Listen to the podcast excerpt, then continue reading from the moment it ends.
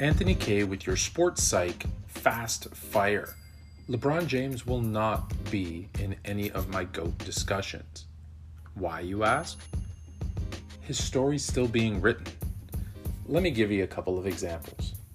If he makes it to two more NBA finals and wins, that will change some people's opinion. If he makes it to two more finals and loses, that will change some people's opinion.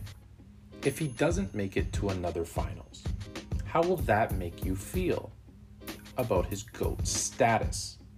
The reality is, I'm not going to have GOAT discussions with someone still playing because we don't know what could happen next.